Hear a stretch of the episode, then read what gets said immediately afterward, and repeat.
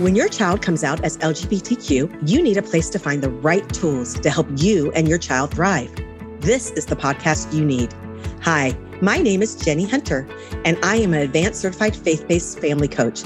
And I have coached over 10,000 hours helping families with LGBTQ children become healthy, thriving families. Hello, thank you for being with me today so thrilled to be able to be here with you today. And I just want to say, I have loved um, hearing from you guys. I've heard from so many of you and telling me like how this podcast has helped you and how it is kind of a safe place to figure out this journey. And I just want to say thank you and reach out to me and let me know what else I could teach to help you. Um, you could find me at liftedtogether.com and just send a message or Jenie Hunter, J E N I E, Hunter Coaching on Instagram, and send me a DM and tell me how I can help you and what you need more from me. Um, you know, my mission in life is really to help families of children of LGBTQ parents and their families and their siblings to thrive in this space and to really become strong families. And it is just such a delight to be here. And I love hearing from you and hearing how this helped you. And if I would love if you um, left a review on iTunes so more families can find it and find this help because um, the healthier parents we are, then the healthier children we will have. And that is my whole mission. And so that is what I'm going to talk to you about today is how do we decide if we're healthy, happy, good parents? And, you know, when I Googled, like, what does it mean to be a good parent? The response was 1.7 billion answers on Google um, 1.7 ways people were telling you of how to be a good parent. That is what's out there. And so, how do you even decide? Because right now, I guarantee you are measuring your parenting against belief system that you have created and you don't even realize you have created this belief system but that belief system is created from um, how you were raised, like your family, how your parents did or didn't do, right? We have lots of um, thoughts usually in what they could have done better, just like our children will. Um, TV shows, friends, people telling you, books you've read. There's just as many children out there, there's as many experts out there of how to be a good parent to that child. And so, how do you decide if you're being a good parent? And that is the best news I have for you is that you just get to decide. Um, you know, the beliefs that and judgments that we personally take on, sometimes the belief system that you've created that you're judging yourself out against um, aren't usually a very compassionate way to look about yourself as a parent. And usually we use this kind of belief, and I want to call it a fake belief system because 1.7 billion we know there's not one way to parent if 1.7 billion answers on google tell you how to parent that it is a fake everybody has an opinion and you get to decide and you and it's really important that you decide. You know we spend so much time in judgment of ourselves that we really seldom stop to question how we even came up with the belief system of how we're judging ourselves. And instead of judging ourselves it would serve us so much better to question what we believe makes a good parent so, you know, like I told you, our beliefs come from life experience and society, and these experiences imprint on us a belief on what a good parent is. And since everybody has a different answer, I want you to ask yourself does the story does the belief system that you are telling yourself on what makes a good parent is it currently serving you? And who gets to decide what a good parent is? You do. That is the best news. You get to decide. Um, i remember one of my teachers when I was becoming certified, she was coaching a woman about how she was felt like she was just being this terrible parent. And, and she told her that, you know, when my kids were young, I decided there was how I was going to measure myself as being a good parent was two things. Um, everybody had a bed to sleep in at night and everybody had something to eat. And she goes, when those things happened, I allowed myself to feel like a good parent. And she and the beauty of when we allow ourselves to feel like a good parent, we actually have more access of love to be a good parent. It's the place where we're judgmental and critical and really self-critical of ourselves is when we become the worst parent. And I know like when I envisioned being a mom, like I never thought being a good parent would be driving an hour away to meet a new boy my son wanted to date that he had met online. And I remember he was 16 at the time and he wanted to go on a date with this boy. And we were like, you know, we were just so new to it. It was just shocking that he wanted to date other boys, honestly. And so we had to ask ourselves, how are we going to show up? And how we showed up is said, okay, well, if we allowed our heterosexual children to do this, this is how we would show up. And so we drove an hour and a half away from our home to meet this complete stranger, make sure he wasn't crazy to go for my son to go on a date. And that was not my envision of what I thought a good parent would be when I was dreaming of parenthood, but that was what a good parent was that day. And so every day being a good parent might change. Um, and there is this amazing um, man and my member of our church called um, Tom Christofferson. He's a gay, openly go, gay man. And he wrote this beautiful book called That We May Be One. And he talked about an experience he had with his father, where it was during a period where um, Tom was not active in the LDS church. And he was really interested in like all different wines. And he was out to dinner with his parents. And he said for an hour, his father, who did not drink and probably was not thrilled that his son was drinking, to be honest with you, was just asking him questions and really finding out what he knew about wine in a very interested, non judgmental way. And Tom said his father, you know, he didn't drink, or was he ever going to drink wine? But because wine was important to Tom, it was important to his father. And he said his father showing that level of interest in his life made him feel important and loved. And like I said, I'm sure his Tom's dad wasn't thrilled that his son was drinking wine, but he was able to put his fear and his judgment aside and to focus on loving his son where his son was at.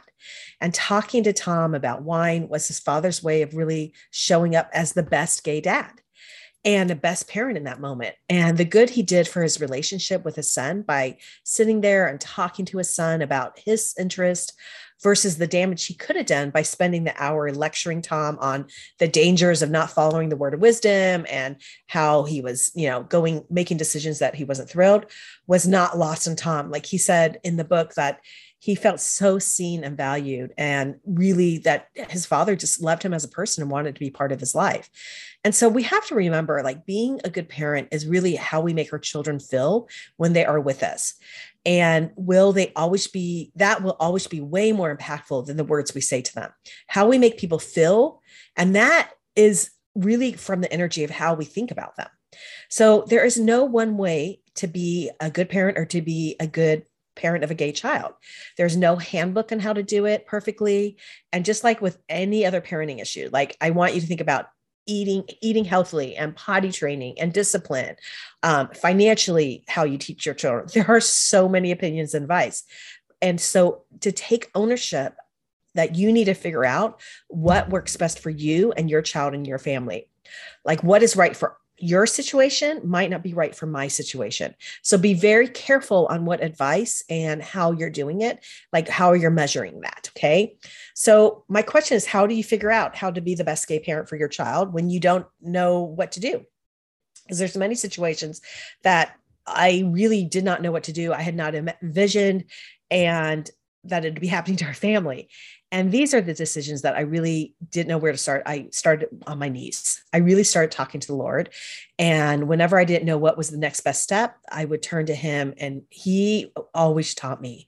And I really felt like I was never left alone. And it always came back to loving the child where they were at, loving my son where he's at. And the more open I was to hearing and questioning, like how I thought things should be, the more like maybe I'm wrong was where I found the peace. And in that peaceful space, that's where you will gain your confidence that you know what you're doing is right and pleasing to the Lord. And so you kind of make the Lord your co parent. Um, it also helps with judgment, like knowing that I have spent time like talking with the Lord and gaining his wisdom. That really actually helped me when other people had opinions of how I was parenting my son um, because people will always share opinions. So expect people sharing opinions, but it is up to you to be confident about your own back and your own actions. And I really firmly believe, have such a belief that the Lord wants to be in the details of our children's lives and our lives. And but it's our job to like stay humble and teachable so we can receive his wisdom and going to him to seek him. And so you being the perfect parent for your children. Like there's not a perfect parent out there, but you having a belief that I am the perfect parent for my children, my child, like you have been trusted, those spirits sent to your family, the Lord has trusted you with those spirits. And so, really gaining that confidence that He, the skills, like your special your gifts and your skills are different from mine, but your gifts and skills are perfect for your child to help with your child. And so like the 1.7 billion answers that are on the internet, I'm going to add my five answers what I think a good parent is. And this is how I measure myself if I'm being a good parent. And the first one is, which you're going to be probably be surprised is, is do I love myself? Um, you know, Maya Angelou said this um, quote, which I love so much. She goes, I don't trust anybody who says I love you if they don't love themselves. And really, that comes down to the more you love yourself and really have a great relationship with yourself, the more capability you have to love your child. And when I'm saying love yourself, I'm saying loving all of you, loving your crazy. That's what I call it. You got to love your crazy. You're going to be really great at things, and there's things you're not going to be great at. Like I was a mom who hated arts and crafts and hated like playing Barbies on the floor. Like that was not my joy, but I'm the mom who would like love to go to the beach with the kids and go to, to Disney and things like that. Like I and was very early on very mindful that I wasn't judging how I was parenting against other parents. And in order to love myself, I had to do that. I had to be like, I don't have to be like Tabitha she is an amazing parent and she does all these things like the birthday party she gives her kids is incredible. I love them and i and i wish i wanted to plan parties like that but i don't and that's totally fine. That's what i'm talking about loving yourself like not mm-hmm. trying to be anybody but yourself. Try to be the best version of you and really embracing the things you're good at and being okay about things that you're working on that you're not great at okay? The second way I measure um, if I'm being the parent I want to be is am I giving, creating emotional safety in my home? And emotional safety is basically the person, your children feel like they could be their true identity without any judgment or fear of being mocked. And that is a tricky space because there's so much about your child you probably don't even know yet, especially if they're LGBTQ. Their identity is changing and evolving, that you might have created an unsafe space just by comments you have said, beliefs you have said, and not realizing like who your child was. And so, in order to nurture that like emotional safety space, you really have to let let child keep reinforcing that they are perfect the way they are and saying sentences like that. You can't just assume they know that. You have to actually say that over and over again. I think the ratio is 10 to 1, where like you could say things positive things 10 times and then if you say one negative thing that's all that child focuses on. And so you have to make sure you're saying at least 10 positive things that they are perfect the way they are. Second is like validate their emotions. Um you know if they're feeling fear like i just had this this morning where i was driving my um sixth grader and she has state testing and she had so much fear. It was like four hours of math today and instead of saying, you know, oh, it's fine, you're smart enough, you can do that. I'm like, I bet that does feel scary. Like, really validate where they're at. Don't try to like fix it. Sometimes as parents, we go into the fixer mode, but we need to slow down, be like, oh, I bet that does feel scary. How does that make you feel? How does fear feel in your stomach? Like, don't wash away their feelings. Like, they need to just feel seen and validated um, and making sure their emotional needs are met. Like I often ask my kids, like, how can I support you better? Is there something I could do that you would need that I could support you in a different way? Is there anything like you need outside of the home? Like just ask questions. Um, the fourth one is listen first, then react.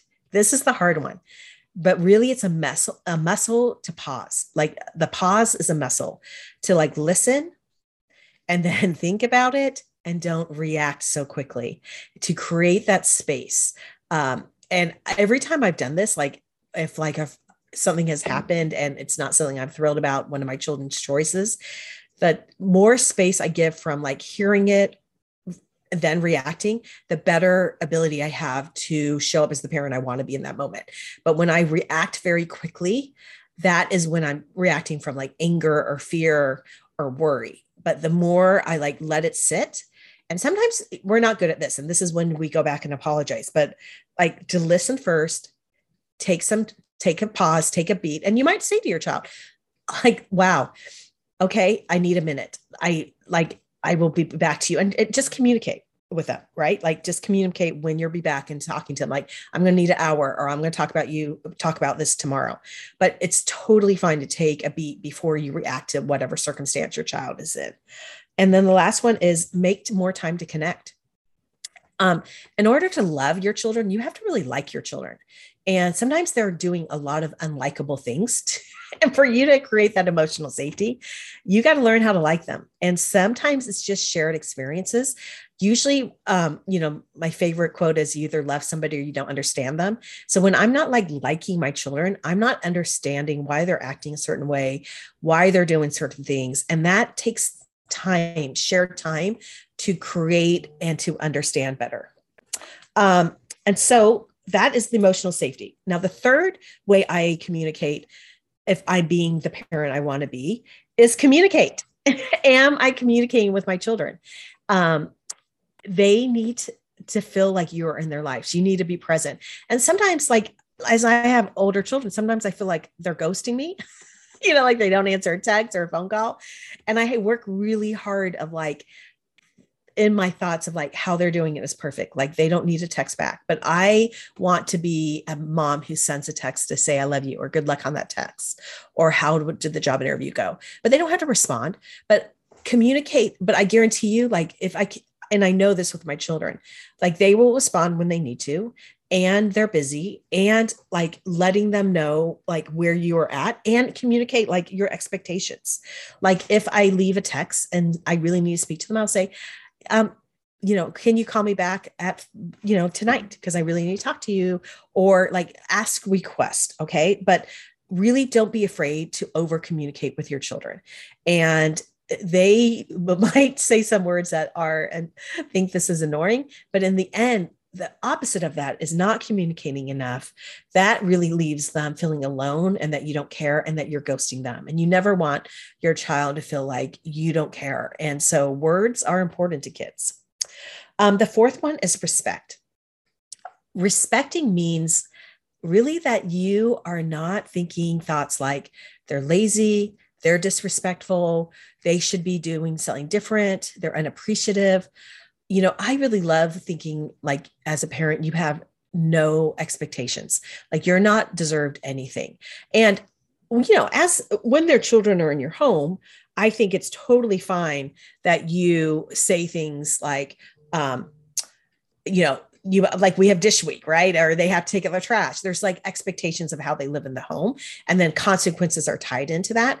But if they don't do these things i don't view it as they're a bad child or they're doing something bad i'm just like oh they chose not to do it so this consequence what happened like it's just very factual it's not drama i don't add a layer of drama of like they should be respectful because we pay the phone bill they should answer their phone call or because we um, pay for the gas in the car um, you know, they should be here by curfew. Like I don't tie that into how their actions into how they feel about me. I tie it into they're acting age appropriate and there's just consequences. Just like if I didn't show up for work, I'm not going to get paid. If they don't show up for this, this, then they don't get whatever the payment is from the parent. And taking out the drama of how they should be and how um, their actions are a kind of token of their love for us, when we take that meaning out, and really we respect them as like they have agency and they're using their agency and letting the natural consequences happen versus uh, making it mean like emotionally something like a, a, weapon. Like we punish ourselves more. When we're like dealing with the consequences of the situation we punish ourselves more when we make it mean that they don't love us or they should be different and we are being really actually disrespectful to them as human beings. And the fifth one I would say is how I measure myself as a good parent is am I nurturing their independence? Um, and in fact, my girls are funny. They're like, Mom, you have the most independent children. And I'm like, Yes, I do. I raised you that way. Like when they I at 16, I start making them make their own doctor's appointments. Like I am all for independent children. And um, you know, I think sometimes they measure themselves against other people, other fa- pe- like families, like their mom does that. And, and when they bring that to me, I'm like, yes, they do. Isn't that great for them? But that's your mom doesn't do that. So I am totally fine with how I'm measuring how I feel about their independence because I actually think independence I get to measure that. I've decided that that they really great, creates great self-esteem in my children and i like having that relationship with them i don't like to be the one the helicopter parent but like I said, this is just things I have measured for me and I've decided. And so I challenge you to make a list of five things of how you're going to measure if you're a good parent and use that instead of the 1.7 billion answers on Google. You use your five answers, and that is how you measure. And the beauty and the importance of this is you to feel confident and love yourself as a parent. Because like i said that is actually the best gift you can give your child because when you meet your needs of validation and love you have more ability to validate and love your child. So to be very mindful of how you are measuring what a good parent is who you're getting the answers from and then in the end deciding for yourself and making that list being very clear of your expectation of yourself how you're showing up for your parent for your child and especially when you have an lgbtq child. There's going to be things that you're going to be doing differently that you had no idea that you were going to ever imagine you're going to do. And like making that those things that you're already doing measuring that like that you are a great parent and that you are proud how you're showing up in the moment that is one of the best gifts you could give your child because then they will like the experience around you because they will feel your confidence. Confidence is very um, attractive and it's contagious and they will see how much you love yourself and they will have more ability to love themselves. You're patterning them for them. So I leave you that today. I hope you have a great day. If you need anything, please reach out. Um, and if you need some coaching, please join me in liftedtogether.com. You get two private sessions a month, part of the package of being um, in the membership, and uh, workshop every week. It is the best place to really gain the skills you need to to be the parent you need to be for your lgbtq child. And it's the safe private place. I know that everybody needs a private place to kind of process their ugly. Like you have a lot of thoughts i did that didn't serve me and didn't serve my child. And i needed that safe place with my coach to work my brain out to get into a clean pace, place so i could be the best parent for them and that's the best feeling because then I'm proud of myself. And I want you to be proud of you. So come reach out if you need help. I'd love to help you. All right. Have a great day. Where have you found the support that your family needs? I would be honored to be that support. I have created a virtual coaching program specifically for Christian LGBTQ families. Come check out the coaching community, Lifted Together with Jenie Hunter. In our community, you will find a safe space to process all the emotions and all the things that you need to find the support that you will need to help your child thrive. You will find it in private coaching, group coaching, and I have created hours of content just for you. When you are ready to thrive as a family, please come check out liftedtogether.com slash membership.